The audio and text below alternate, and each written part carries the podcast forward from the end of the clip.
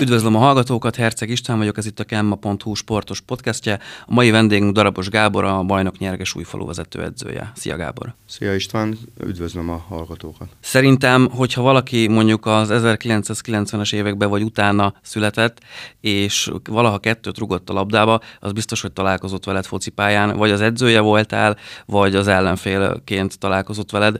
Sok év után lettél a utánpótlás edzőből felnőtt vezetőedző.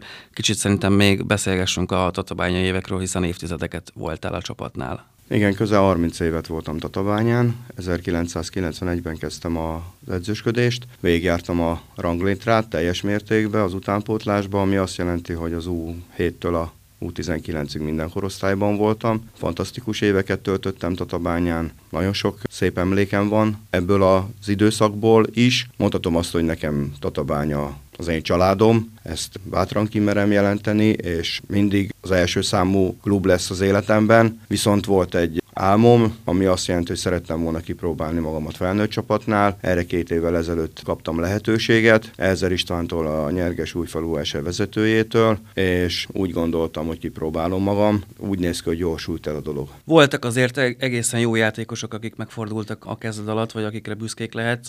Tudnál felsorolni egy-kettőt esetleg közülük, akik a legtöbbre vitték? Hát aki a legtöbbre vitt, az a Gyurcsó Ádám volt. Talán a büszkeségem az, hogy őt én fedeztem fel, én hoztam a klubhoz, én nevelt éltem pár évig, és én úgy gondolom, hogy nem véletlenül van a szobánk falán a nemzeti meze aláírva, tőle kaptam, és nagyon büszke vagyok rá. Ezen kívül volt több profi játékos, Zöld Zontát tudom meg, meg, megemlíteni Esztergomból, illetve hát a mostani csapat, aki a felnőtt öltözőben van. Én úgy gondolom, hogy nem tudom pontosan, de szerintem a 60-70 százaléka az volt játékosom. Árvai Danitól aki még az NB2-ben is megfordult, igen. Így van, abszolút, abszolút. És több NB1-es játékosom is volt. Terengyuszi is játszott az NB1-ben. Nagyon sok jó játékos fordult meg a kezem alatt, és nagyon jó edzői garnitúránk volt, aki kitermelte régen ezeket a játékosokat. Utánpótlás edzővel ugye felnőtt vezető edző lettél. Mik, a, mik az alapvető különbségek, amit mondjuk magadban is újra kellett gondolni,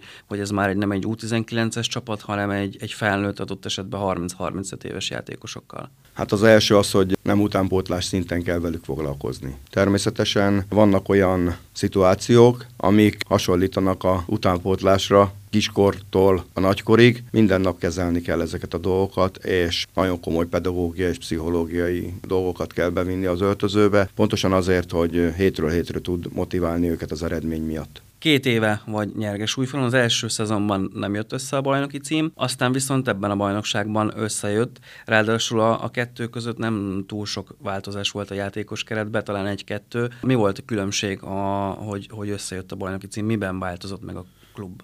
Hát sok minden történt, azért amikor oda mentem, azért az egy állandó öltöző volt, ott a Jánosi Dani azért építette előtte három évvel az öltözőt, volt egy játékstílusuk, sajnos az érkezésem után több játékos elment az öltözőből, voltak egyéb problémáink is, például a kapusunknak a betegsége, sok olyan tényező volt, ami építkezni kellett, az egyik tényező az én voltam például. Szóval valahol a, az öltözőnek is meg kellett barátkozni velem, meg kellett ismerni, és nekem is meg kellett ismerni a helyi sajátosságokat. Szerintem ez az egész őszre ráment. Most az, hogy milyen szerencsések vagy szerencsétlenek voltunk a mérkőzésen, mérkőzéseken, az, az egy másik dolog, de sajnos eljutottunk egy olyan szintre, nagyon alacsony szintre, amikor alulról a harmadikak voltunk, és nagy kérdés volt az, hogy akár velem, akár nélkülem, de ez a csapat el tud-e indulni fölfelé a, a létrán, mert ebben a csapatban már akkor is sokkal több volt. Aztán sikerült elindulni, igen, emlékszem, hogy télen, télen nagyon gatya volt a, a helyzet, és utána egy, egy tavaszi uh, meneteléssel gyakorlatilag a talán harmadik, negyedik, harmadik helyen végzett a csapat, ami akkor szerintem a, abban a, a, azon a tavaszon a legjobb volt, és azután meg ugye összejött egy bajnoki cím úgy, hogy azért egész sokáig sikerült vezetni a, a, a tabellát már tavasszal. Igen, összeszoktunk. Összeszokott az a, az, a, az a gondolkodás, az a filozófia, az a játéstílus, amit, amit kialakítottunk közösen az öltözőben. Megváltozott a hangulat, ami nagyon fontos volt, és megtaláltuk azokat a sarokpontokat, amik ahhoz kellettek, hogy eredményeket tudjunk elérni, és ez nem csak a taktikai rész volt, hanem, hanem az, hogy az öltözőben a játékosok jól érezték magukat, és természetesen ezáltal mivel jöttek az eredmények, utána a pályán is jól érezték magukat. Nem kételkedtél magadba, amikor első felnőtt szezonodban azt láttad, hogy a csapatod a 10-11. helyen áll a bajnokságban? Hát, hogyha most azt mondanám, hogy nem, akkor hazudnék. Hát be is adtam a lemondásomat. Amit szerencsére nem fogadtak el. Igen, ez, különben ez egy érdekes dolog, és ezt sok helyen elmondtam, hogy én úgy gondolom, hogy Magyarországon a legesleg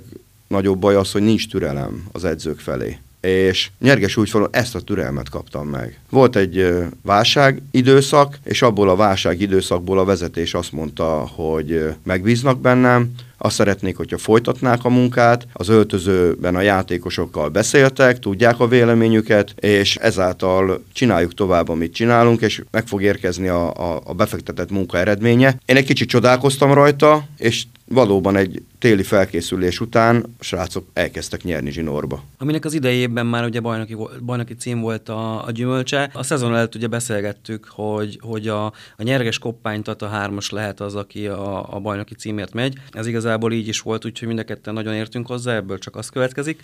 De végül aztán behúztátok a bajnoki címet, sokáig fejfej mellett voltatok a koppányjal, de tavaszra azért egyre, egyre nőtt a differencia, és egészen hamar megnyertétek a bajnoki címet. Igen, hát négy, négy ponttal ment a koppány előttünk, ott a tát besegített nekünk, amikor visszajöttünk egy pontra, és úgy néz ki, hogy az a célfutball, amit tavasszal játszottunk, amikor már kialakult végül is a játékstílusunk, és, és a játékos állomány is megfelelő volt arra a játékra, ez az eredményekben is megmutatkozott nem csak a bajnoki címmel írtátok be magatokat a történelemkönyvbe, hanem az amatőr kupa döntőbe való jutással. Ugye a mezőkövesd elleni mérkőzésen elszenvedett vereséget követően derült ki, hogy, hogy gyakorlatilag mehettek az amatőr kupa döntőbe. Ez mennyire dobta fel a játékosokat, és hogyan, hogyan készültetek erre a találkozóra? Az egyszerű és megismételhetetlen szinten van. Már ott kezdődött, hogy a szolnokot kiütöttük otthon. Egy olyan mérkőzésen, amikor azt mondtam a játékosoknak, hogy lehet, hogy ez a tízből az egy, úgy menjünk ki a pályára, pályára, hogy ez legyen az egy. És, és, és, és úgy mentek ki a pályára, és, és amikor a szónok kiadta a 11-est, mi berúgtuk, onnétől kezdve egyértelmű volt, hogy mi fogunk tovább jutni.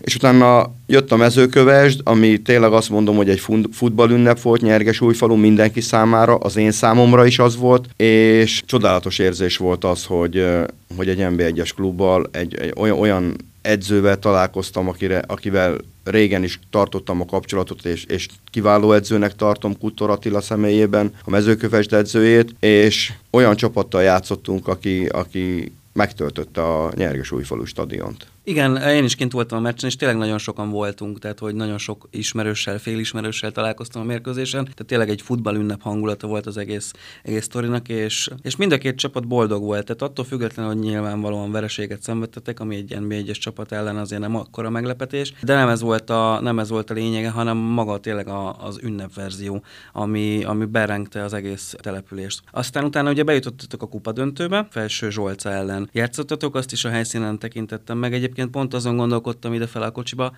hogy én akárhány da- nyerges meccset néztem, mindegyiken kikaptatok. Úgyhogy majd küldöm a számlaszámomat, hogy ne menjek többet nyerges meccsre, és akkor lehet, hogy jobb lesz minden. Szóval Felső Zsolca ellen a Hidegkutiba 2-0-ra kaptatok ki. Ezt hogyan értékelnéd? Hát először is pozitívan, mert mi voltunk ott a döntőbe, és nem más.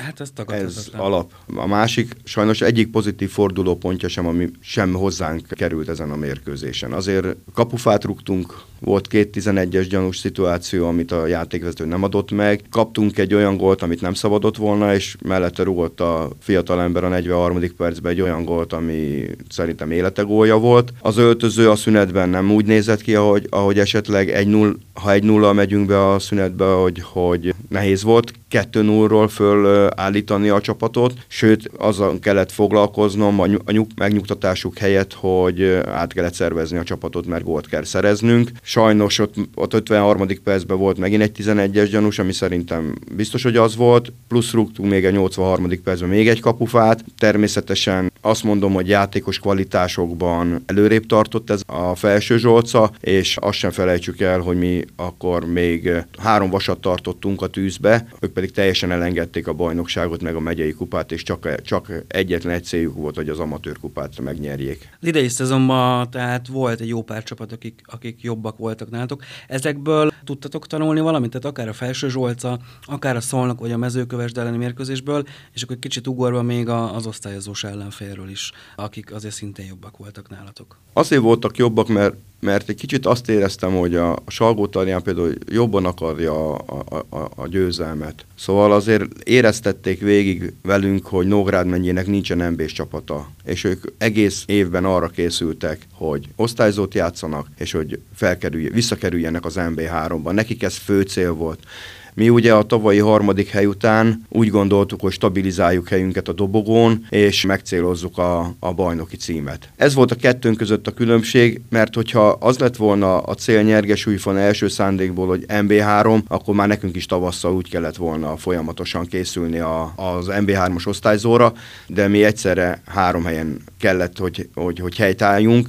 Ez a bajnokság, a Magyar Kupa, és mellette a megyei kupában is. Ezek közül ugye a, a megyei kupából búcsúztatok, a tárt ellen némi meglepetésre tavaly döntősként kiestetek, aztán utána a bajnokságot már megbeszéltük, hogy azért sikerült fölényesen legyőzni, és hát nyilván az amatőr kupa döntőt szerintem meg nem kell magyarázni senkinek. Így jött el az osztályozó, amiről már egy félig beszéltünk. Azért én azt gondolom, hogy a Salgótarján két meccs alapján megérdemelten jutott, be, jutott fel az MB3-ba. Hát főleg azért, mert nem lőttünk gólt. Hát úgy nehéz mérkőzést nyerni, igen, rugott gól nélkül. Én néztem mind a kettőt, nyilván csak a neten, neten követtem, de azért más, más volt a, a, a két csapat. Nem is a játéka, inkább a, egyrészt szerintem a fizikailag ők jobban fel voltak készülve, talán képzettebbek is voltak, azért Nógrád megyében meg a környékén több akadémia működik, mint itt nálunk, tehát hogy ez azért látszott a pályán. Hát meg azért tudjuk, hogy nekik ez egy kiugrási lehetőség. Ráadásul ők azért tavaly előtt az MB3-ba játszottak. Egy-egyenli párharcban erősebbek voltak, mint mi, és mind a két mérkőzésen az első félidőben teljesen pariba voltunk, a második félidőben egyenlíthettünk volna nyerges újfalon, volt egy üres kapus nagy helyzetünk, illetve Salgótarjánban is volt két olyan, volt egy olyan negyed óránk, amikor, amikor szintén egyenlíthettünk hettünk volna, és mind a kétszer 1-0 helyett 2-0 lett oda. És többször is beszéltük a bajnokságban, hogy azért kicsit szűkös a keretetek, ráadásul ugye jöttek sérülések, betegségek, eltiltások. Ugye a csapatkapitány se játszotta az osztályozók két meccsén, Patrickról beszélünk, aki egyébként a, az év labdarúgója lett a Kemma.hu szavazáson, te pedig az évedzője díjat kaptad meg a, a szakvezetők díja elismerése alapján, úgyhogy egyénileg sem volt rossz ez a szezon számotokra, viszont ugye azért ez a keret egy kicsit szűkösnek bizonyult a végére. Tervezitek-e, hogy egy kicsit bővebb kerettel mentek neki a következő szezonnak? De természetesen tervezzük, próbáljuk azt, hogy hogyan tudjuk megerősíteni a keretet, kik azok a játékosok, akik maradnak, kik azok a játékosok, akik esetleg távoznak az öltözőből, fiatalítani is kell az, az öltözőt ilyen szemszögből, építeni kell, meglátjuk, hogy ez hogy sikerül, és hogy ez az elkövetkező öltözővel milyen eredményre vagyunk esetleg predestinálva. Az előbb már egy részben érintettem, hogy az évedzője lettél gyakorlatilag. Egy felnőtt szinten ugye ez az első egyéni elismerésed. Ez hogyan érintett téged, vagy mi, mi, mi volt az első gondolatod, amikor ezt a, ezt a díjat átvehetted? Hát nem tudom, hogy ki hogy érte meg ezt a dolgot. Én büszkeséggel és megtiszteltetéssel értem meg ezt a dolgot. Nekem egy óriási elismerés ez. Az egész évemet így éltem meg, amikor a szolnokkal játszottunk, amikor a mezőkövesdel játszottunk, amikor megnyertük a bajnoki címet, amikor az osztályzóra eljutottunk. Én ezt végig úgy éltem meg, hogy ez akár az életem, akár a, az öltözőnek a, életében, a, vagy Nyerges újfalu életében, de akár mondhatom a megyei életében is egy fantasztikus, kiemelkedő év volt. Nem tudunk sajnos elmenni a Dura halála mellett szerintem beszélgetés nélkül. Szerintem mindenki, mindenki tudja, hogy Lakatos Szilárd ugye a, a játékosatok volt. Ha jól tudom, te már nem nagyon volt el úgy az edzője, hogy ő a pályán volt. Hogyan érintette ez a, ez a csapatot, és mennyire tudtatok belőle erőt meríteni, mert én úgy vettem észre, hogy, hogy attól függetlenül, hogy ez nagyon-nagyon tragédia, pozitívan jöttetek ki belőle. Igen, én nem voltam mérkőzésen a, az edzője, még a, felkészül, a nyári felkészülésen még ott volt. Nagyon nehezen ér, érintette a csapatot, nagy, nagyon komoly negatív behatások voltak ezáltal. Az én feladatom az volt ebben az egészben, hogy ezt megpróbáltam pozitívra átfordítani, ami arról szól, hogy, hogy a Dura is azt akarja, hogy, hogy ti eredményesek legyetek, hogy ti sikeresek legyetek, és hogy biztos követ bennünket a, az égi pályákon, vagy az égi lelátóról figyel minket, és, és segít nekünk, és, és drukkol nekünk, és biztos vagyok benne, hogy egyszer-kétszer ő is bent volt a kapuba, amikor, amikor esetleg segíteni kellett arra, ahhoz, hogy nyerjük, akár az egy gólos mérkőzéseket. Jövőre ugye kicsit talán nehezebb lesz ez a megyei első osztály, attól függetlenül még nem beszélgettünk, hogy, hogy mi, mi vár rátok jövőre. Ugye visszajön a Zsámbék, ők azért, ha egyben maradnak, akkor nagyon erősek lesznek. A Kopály Monostor biztos, hogy a bajnoki címre fog törni, és a Tatát pedig évek óta szerintem ide soroljuk, és azért tudjuk, hogy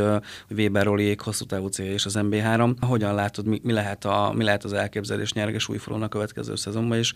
Mi lehet ez a reális cél, ami ahova predestinálod a csapatodat? Hát én úgy gondolom, hogy a dobogót mindenképpen meg kell céloznunk. Ez a játékos állomány megfelelő ahhoz. Még hogyha, keves, még hogyha lesznek meghatározó játékosok is esetleg, akik elmennek, vagy abba hagyják, vagy kevesebb szerepet vállalnak ebbe a dologba. Én úgy gondolom, hogy olyan fiatalokat kell hozni a csapathoz, akik őket pótolni tudják, és ugyanúgy meg kell tartanunk azt a, azt a gondolatot, amit én végig folyamatosan mondtam az öltözőbe, hogy kétfajta játékost ismerek. Az egyik az, aki hétközben az edzésen nyomás és ellenfél nélkül mindent meg tud csinálni labdával és labda nélkül. Illetve van az a játékos, aki, aki a mérkőzésen tudja ezt ugyanezt megcsinálni. És én úgy gondolom, hogy azáltal, hogy nálunk az öltözőben meccspílerek ültek, ezzel tudtuk megnyerni a bajnokságot. Szerintem nem árulok el nagy titkot a hallgatóinknak, hogy uh, minden mérkőzés után, amikor telefonáltunk, akkor a, a nyerges mérkőzése után kicsit mindig beszélgettünk a tatabányáról is, hogy bajnoki címért küzdenek, aztán beszéltünk az osztályozóról is. Uh, mi a véleményed az Opus Tigász tatabánya idei szezonjáról azért, mert nem vagy abban annyira benne, de azért nyilván a, az évtizedek azok évtizedek. Persze, hát követem nap, napról napra, próbálok azért napra kész lenni a, a tatabánya nem csak a felnőtt csapat, hanem az utánpótlásából is, mert érdekel, és, és, és követem őket. Hát egy óriási, egy fantasztikus eredmény volt az, amit elért ez a, ez a csapat. Én úgy gondolom, hogy 90 pontot szerezni egy bajnokságba az brutális teljesítmény. Sajnálom őket, hogy az osztályzónra nem sikerült eljutni, de én úgy gondolom, hogy legyenek büszkék magukra, és erre a teljesítményre, amit elértek, mert ez egy fantasztikus menetelés volt. Az, hogy a vége így sikerült, sajnáljuk, de valamiért így kellett lennie. Köszönöm szépen, hogy eljöttél hozzánk. A mai beszélgetésünket lezártuk. A mai vendégem Darabos Gábor volt a Nyerges Újfalu vezetőedzője. Sziasztok! Sziasztok!